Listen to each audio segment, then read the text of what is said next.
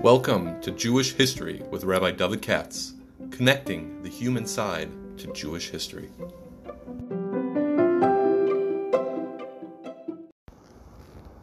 For sponsorship opportunities or to support this podcast, please visit our donate page at www.support.rabbidavidkatz.com. Hi, it's Thursday night, end of the week, and I'll try to do a Tefillah podcast, last one of the week, uh, for which, as always, we thank Mishpachas Stefanski. Um, next week, I'm short two um, sponsors. So many, excuse me, if anybody's interested for this coming week, I need to for the Parsha and the, and the Haftorah. Uh, would appreciate that. but anyway, um, share with you a thought. Can be working backwards. happens to be that I was learning this Gemara in Ksubis because I'm trying to finish for my father's yard yahrzeit coming up. I don't know if I'm going to make it because it's kind of long, the Gemara. Um, I try to do a bit every day. And happened to be on page 66 and 67. Samach and Samach happened to be. And there they tell the famous story. Uh, those who remember from the Daf Yomi, not that I'm a Daf Yomi person, from the Midrashim, um, of the story of the daughter of Nakdima Ben Gurion. He was, perhaps you will recall, from Kamsa Bar Kamsa. Many will remember it that way. He was one of the three multimillionaires in Old Jerusalem. Uh, Nakdim Ben Gurion, Ben Sidis Aksas, and uh, the other guy, Kalba Sibua. Kalba Sibua was the father of Rabbi Akiva. Nakdim Ben Gurion stopped the sun. He did righteous things. He stopped the sun for the sake of the pilgrims, and so forth and so on. so the guy was loaded. And the Gemara goes on to say, famous Agadata, that the family lost everything and his daughter was reduced to, to, to um, eating uh, uh, kernels that she pulled out of dung or something like from an animal. Felt this extreme hunger that led her to do the most disgusting things. And she herself was naked and clothless. Meister Yochanan Zaka Sheroch al Chamor by Yotsu Shalayim, Malchin He was exiting Jerusalem perhaps at the time when the Romans let him go, whatever. Ra Riva Achas, Sham Laketis Urmi being Gloli Bhemtu Shal Arabim. And she saw a girl who was, as I say before, collecting barley seeds from the Arab animal dung. Notice you can't get more degraded than that. That's the point they want to make. The most degraded possible. And she used to be loaded.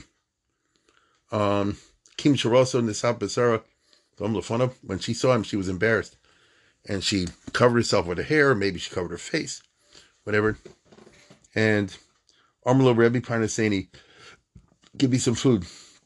He said, Who are you? Bas Nakdim Ben Gurion Ani. I'm the daughter of Rockefeller. I'm the daughter of Nakdim Ben Gurion. Oh, what happened to all the money? Armelo Rebbe Lokadem Masa Masa Bummer Mel The money's gone. And what happened to your father's father in law? All gone. She said, Do you remember the old days before the Roman wars when I was loaded and you were a big rabbi and you came to my chassidam and they asked you to sound in the ksuba as you do sometimes for big people? Right? Do you remember my ksuba? And he said, Yeah. It was a ksuba of a million bucks. Elf alpha dinner, a million bucks, million dinars. Okay? So goes on to say he cried and so on and so forth. So the Gemara asks a very good question, and that is, why did he deserve this? The theodicy question. Why would somebody who was so uh, righteous as he seems to have been have his daughter so degraded? Okay, so degraded. For Ben Gurion Tzedakah, right? Didn't Ben Gurion wasn't he a big Baal Tzedakah? Uh, Vatanya Amra al Gurion this guy was a this rich guy, Nicodema. That's a Greek name, Nicodemus. Um, he was uh, his cousin Kishar Yotzim Basel base medrash. When he would go to the base medrash, which means he was a firm guy.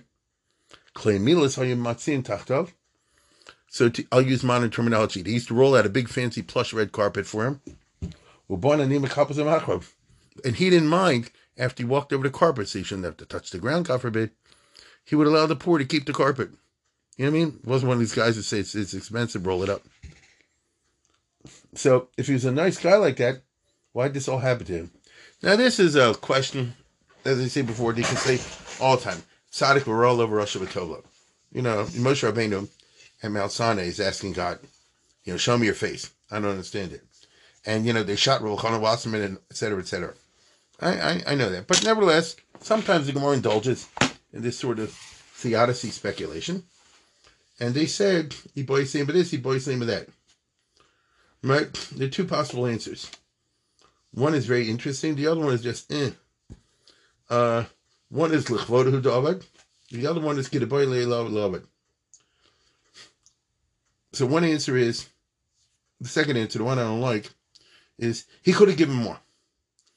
You see? No, he gave a lot of tzedakah, but he was capable of giving more. I mean, to tell you the truth, it's a good time. I wasn't there, but it's true that there's some people that are like heavy, heavy loaded, and if they make a contribution to a, a shul or a school, let's say fifty thousand dollars, they're really capable of doing a lot more than that. You know, whatever. It's an interesting cheshbon. Uh, but the first one is lechvodu He did it for his own covet. Now, as he was showing off, which foregrounds the issue of covet, right? Like, is it bad to ask for covet? Uh, and the Maharsha, I saw somewhere somebody said, look at the Maharsha. So I opened it back. It's a very interesting Maharsha. Again, this on page 67a. And he says, because I like, you know, for history. So the Maharsha lived in the 17th century. He himself had a rich mother-in-law. And she bankrolled his yeshiva. But, and by the way, he called himself, this is his way, excuse me, of giving his mother-in-law a covet because his name was Shmuel so and so, and he called himself Shmuel, the son of Idi, Idols. Masha Shmuel Idols. Really, Idol is not his mother. You know, like you call a girl today Idi.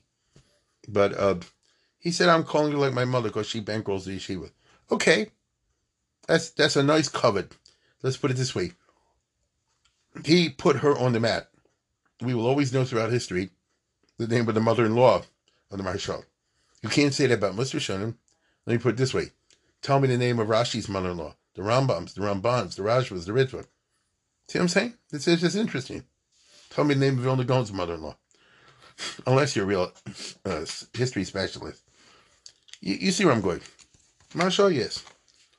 And Maharsha was, and I did a podcast in long ago, like he's all, all he was in a position to call it like he sees it. He didn't have to worry about any offending any big givers because the money came from the mother-in-law.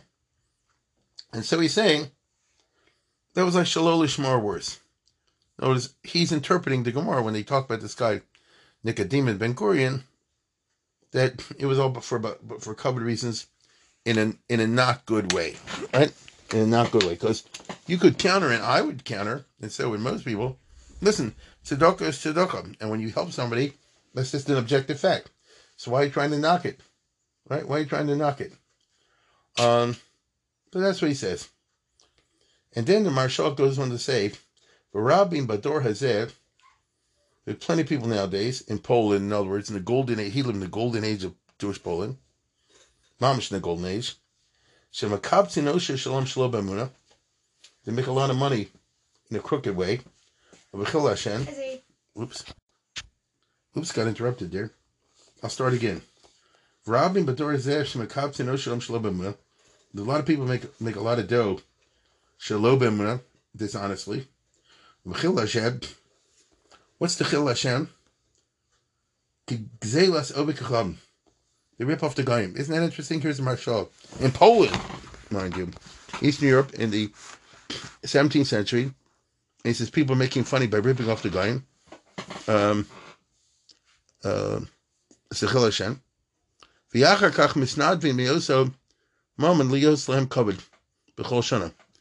And those guys are now the rich supporters of all the shuls and all the yeshivas institutions, and they give big donations. Covered. You know, so they can be honored at the banquet, as we would say today. and of course, when you give the money, you get a big mishaberach. Leos Lam Shem Betiferis, for a glorious reputation. The Ain's El Mitzvah Bavera. And the Maharsha said distinct, you can't fool God. If you got the money dishonestly, you got money through Hashem, the money is tainted. In Osha Zeh, uh, Ein LeOsha Zeh Melach B'Kiyum Kinamaha. And this Osha will not have a Kiyum, and it won't have a uh, Melach, salt. I guess the same word Kiyum. So he's uh, speculating here because none of us know, including Maharsha, who was Nakdim Ben Gurion. I'm um, that he was a, a wicked guy. He's speculating that maybe that's what it means. I'm going to be clear about that. But it's, very, it's just struck me very interesting. I highlighted my Gemara. It's very cool. He raised the question of the covet and doing things, um, including tzedakah, for the covet. The reason I'm saying is because we have in the davening, not long ago, uh, we did Rosh, Rosh Chodesh. He asked for Chaim Shalosh covered. Everybody's praying. It's part of the formal ritual. Chaim Shalosh covered. Chaim Shal Parnosa, Chaim Shalot Tzatzomes, Chaim Sheshir Shamayim. Well, your Shamayim again. Plus Epis, be praying to God and asking for covered. Now, this is the Hirotzins, which I believe was added to the Siddur only in the 1800s. I believe it's very late. That's my impression. Maybe I'm wrong, but it's it's it's a fairly recent thing. However, it's from the Gemara, and it's the Tzelusa de Rav, the famous Rav, like Rav and Shmuel, we're told in Brachas, used to recite this every day at the end of davening instead of the Hiratzins. We have our Hiratzin, he had his, right? Rav, Basar, on uh, the Tes Zion base, 16b, in Brachas. Rav, Basar, Slose, eh? when Rav finished davening Shemin Esrei, Amr Hachi, Yiratzam Mafunecho, Shetitin Lanachaim Maruchim, Chaim shal Shalom, Chaim shal Tova, Chaim shal Brocha, Chaim shal Parnasa, Chaim shal Chil Tzetzamas, Chaim Shel Yiratzchei, Sheishman Yiratzchei, Chaim Shel Busha Chlima, Chaim Shel Osher Bakovid. Right? So the famous Rav was praying for Osher Bakovid, for wealth and covet. That's just interesting. What's he want covered for? Uh, if you're chasing covet, it's no good. Right? unless I'm wrong. And there's covet and then there's covet. And some is good and some is not. That's the interesting. What I'm saying is, we have these themes in the prayer book sometimes, but when you focus it in the way that I'm suggesting, in my opinion, it it, it should cause you to focus on what exactly do you mean when you recite the words rather than simply say, "Yeah, Sheva covet, Sheva covet." Now, what's really interesting, of course, is that it reminds one. It reminds me, anyway, in the Pirkei Avos, Ezos, you know, and it's in the same mission in Pirkei Avos. Ezos are Samich Bechalko, and Eza Mechubed Hamachaber Sabrias. Says Osha Bekaved. Again, Eza Osha uh, uh, Samich Bechalko, and the other one is um, Mechaber Sabrias. I don't think, I mean, it would be very nice and very dialectical to say, and I'm sure somebody must say it, to when it says, when Rav said, give me Yoshev covered, he meant let me be Samech Bechalko. I don't feel in my bones that's what he meant. You know, it's it's too PC. Get it? It's too PC. He's asking for Yoshev. He's asking for covered. But what does that mean about Rav? And what are we supposed to learn from that? And it's entered our liturgy and we say it in davening. I don't think offhand he asked for covenant in Shemon Esrei, which is interesting. Which is interesting. You know, you ask for money in the sense of Baruch You don't ask Seems a little grub. Give me Oishav covered. Uh, you ever think about this? It's it's it's um it's a striking. Now, again, it seems to me that the key word over here, and this is what you think about. I, I believe, I think that what you're supposed to have in mind, what he had in mind, because Rav was an aristocrat. Let's get this straight. Rav was a member of the royal family, you know, Riyad Nasi's a relative, um, Rav Chia, connected to Galusa. Rav came from what you and I today would call an aristocratic background. He moved to Israel and he uh, lowered himself and so on and so forth to learn by uh, Nasi as part of his biography. Nevertheless, he came from an aristocratic background. So he wasn't a nouveau riche. So in that case, um, I think he was trying to think about being classy. I should have covered in the classy sense. So when they say Asamech B'Chelko, I mean, that is not only a moral business, which of course it is, but it makes you have a certain sense of class. The person who's rich, but it's not Samech B'Chelko, is always trying to grab more. And it's a pain in the neck to be around that person because he's always thinking about the next deal. He's always thinking for the main chance and how he can get your money. And too often that turns into a situation where since you're not Samech B'Chelko, you don't want anybody else to be either. And so it better not be that I'm content, but this guy who's a lot richer than me is not content, because that'll upset his world. you see? And Rav was saying, I want Osha covered. Uh, I want this sense of self ease. No, as you pray to God, to have the sense that I have enough. You can always use more. I'm not stupid. But you have enough. And more importantly, I should use the money that I have. And that was the Gemara's complaint about Nicodemus. In such a way, listen to what I'm about to say closely, to excite admiration. There's a difference between an usher gaining admiration and usher, people are afraid of him or they're jealous of him or something like that. Back in the old country in Europe, the way it was in Jewish history was the rich people had a lot of power. Is true in the Gemara's time. And if you crossed them, they could get you in big trouble. Um, in a lot of ways. Usually the rich people were connected with the Goyim. Had connections with the Goyish authorities. The Shals in Jewish literature is full of cases where rich people got angry at schnooks under them and got them killed or beaten up or tortured or lost their jobs. And so a person like that walks in the shul. I'm a regular guy. I'm going to give him covet, not real covet. You understand? I'm just scared of him. So I'll flatter him. He'll smile and say, Can I get you something? Do you need a sitter? And so on and so forth. That's that's the wrong kind of covet. Because um, then people aren't admiring you. They're not. They don't want to listen to you or defer to you out of a sense of positive admiration, but it's a negative of fear. Okay? You know, there are a lot of whales and barracudas out there. I'm just a little fish. I'd better watch how we operate. We all do this to some extent. You know, I don't want to be around that person, this person. It could be dangerous. what do I need for it? Um, in that case, you're not really giving the person cover because it was possible you rather you rather he wasn't there. Now, contrast that um, with, whew, contrast that with, um, let's say, I'm just talking off the top of my head. Let's say the Chofetz Chaim came to town. Everybody wants to give him a cover. Not afraid of him. It's a positive thing. It's a sense of admiration. You understand? It's a sense of admiration. You the covet is generated by a positive sense, a certain awe, whatever you want to call it. That's a different thing.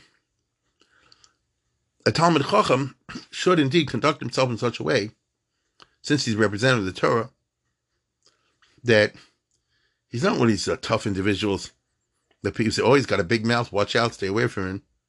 He should conduct himself in such a way that people naturally want to go over and show them some kind of cover or something like that because you feel good when you do it. I've seen this by some great people in my lifetime, not many, but some. If you ever saw uh, Moshe Feinstein at a chasana, he says people all running around to do this, that, and the other. They're not afraid of him. They wanted to do it. They wanted to do it. If you know the Jewish history, I speak in a podcast many times. You know, the famous people, people would like to do it. Um, that's a covet. So that's a covet you have to earn through your admirable conduct. And what does the Pirkei Avos say? They say, Ezo Asher Tzemech B'chalko Be'ezer Covet HaMechabes Abrius. That's the kind of covet of somebody who would give you covet. But you say like this, he should do for me covet, I want to do for him. You understand? So it's very interesting. And again, if you follow this Maharsha, this Gemara, Nachdim Ben Gurion didn't have that kind of covet. He gave her a lot of money, the, the, the, the red carpet that they rolled down the street was the worth big bucks. And he was a nice enough guy to say to the poor beggars, you can keep the carpet and sell it and make some money and have breakfast and supper. All that is good, but it's done in a condescending way. L'chvodu dosa. You see? I'm light years ahead of all these people. I'm way above them. They can't afford anything. I can afford a million dollar a day. Pays a hotel. And so I'm deigning to allow them to keep the carpet. You see? It's a it's a show off business. And the Maharsha Sayis, you see from the story now, Jimmy Gorin, Ein Lozem Melch Mekim. Nothing remained of that money. You look around, the world is a funny place. And I've at least seen people the family once upon had money and then they didn't. And sometimes it's not that way. I'll tell you one thing. I noticed from personal acquaintances. When they didn't have the money, they didn't have their friends. Used to be they had a social group. They all used to go out together. Used to invite each other for Shabbos. You know, things like that. All of a sudden, it's not. What happened? I'm the same person. It's the same nose and eyes. What happened? Turns out you were living in an illusion. You thought that they were giving cover to you, but they were giving cover to the money. Is that what a rich person wants? When Rav said, I want a Chaim Shatit Lanu Oisha covered, or when you pray, somebody send me Parnosa, send me Oisha What's it? Plenty of people pray Oisha covered. It's not really wrong, but you have to ask yourself, what do you mean by that? Does a person pray when they're davening, I want to be so rich or something like that? Pal, when I walk in the room, they'll all be scared of me. That's an unworthy prayer. You see? If that's mean by covered, that's an unworthy prayer. If a person says, on the other hand, I want to cover it, I want to, I, I, I hope, good Lord, you will help me to conduct myself in such a fashion that I will excite admiration on the part of those who see me by my conduct, that's fine. That's okay. You understand? Now there's farm to talk about covered, you know, the Silsa Charm has great deal to say on the subject of covered, and you know, he dissects it into all of its smaller elements and so forth. And he says, a Covenant hevel avolim, hamavra das kanim shabe kol kol chavosov. But the Shalom was talking about the kind of cover that I just described before because he lived in the 18th century. And indeed, the Richie Richies used to dominate everybody else and make, made life miserable for them. And therefore, the cover was a meduma. We have this to some degree in America because the movers and the shakers are the Richie Riches. And, you know, they're the ones who control the organizations. And the little guy doesn't count. Now, there's reasons for that. After all, organization runs on money. I get that. But the question is, how does the person feel inside? And so it just struck me when we say this prayer or similar prayers as we do all the time. For Osha covered, you have to ask yourself, what do you mean when you're asking for Osha covered? Do you want wealth or do you want class? I think what you want is class. To conduct yourself in a way, as I say before, that your conduct, the money may be part of it. Okay? A rich person who goes and volunteers to help others, you can't help but see, look, they're doing it even though they're rich. Or they're doing it because they're rich. It enhances, in that case, the quality of the act, provided they're not doing it for show off. There's a famous Jewish story from yesteryear uh, where the guy wants to find an old friend Yankel, they heard he became the president of the community. He goes to the town to see him. He asks the first guy, says, Where does Yankel live? Yankel, that Chaleria, that Mamzer, he lives two blocks away. Runs from another guy. Yankel, that Goslin, uh, he steals from the widows and the orphans. He throws them out. He lives over there. Third guy, see Yankel, he's a notorious, you know, uh, uh, whatever, uh, you know, violator of rules. Bad person doesn't get along with the children, whatever, unfaithful husband. Finally, he meets Yanko. He says, I haven't seen you in 20 years. Now you can rush a call. Yeah, how about that? But do you know what people are saying about you? Yeah, it's unfortunate. Why do you want the job? Be honest, I like the cupboard. See? I like the cupboard. people people are like that, and sometimes you see it in show politics. I mean, it's, it's part of human nature. Let's face it, that's what Korach was into. When he cut, strip all the rest of it away, he wanted the job that the other guy had. You know, he wanted the job. So it's hard to, you know, simply make fun of it. But on the other hand, the story I just outlined is very interesting. Maharsha, who says you can give big money to a yeshiva or anything like this, it will not help you if the money was gotten through dirty tricks. When he talks about cheating the Goyim, I don't want to say more in the podcast. I may have been yabed. It's a uh, it's a funny it's interesting mashal. I think it behooves uh, number one, rereading, and number two, and keep in mind next time it's coming with Chodesh. I repeat, this is Rav used to say this every day with Shimon Esrei. That's just very interesting. He found it necessary to compose this prayer three times a day. Uh, you know, every day. So I guess he wanted to keep his mind focused on the right kind of cover. That's what I surmise. But we all want to be a bakovidik person, as they say, a respectable person.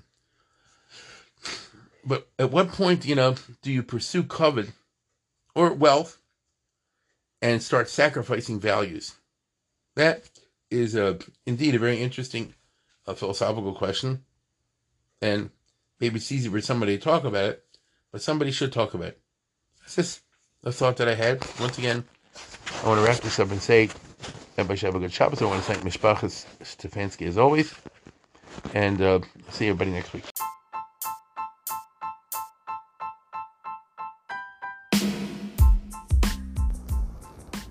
For sponsorship opportunities or to support this podcast, please visit our donate page at www.support.rabbidavidkatz.com.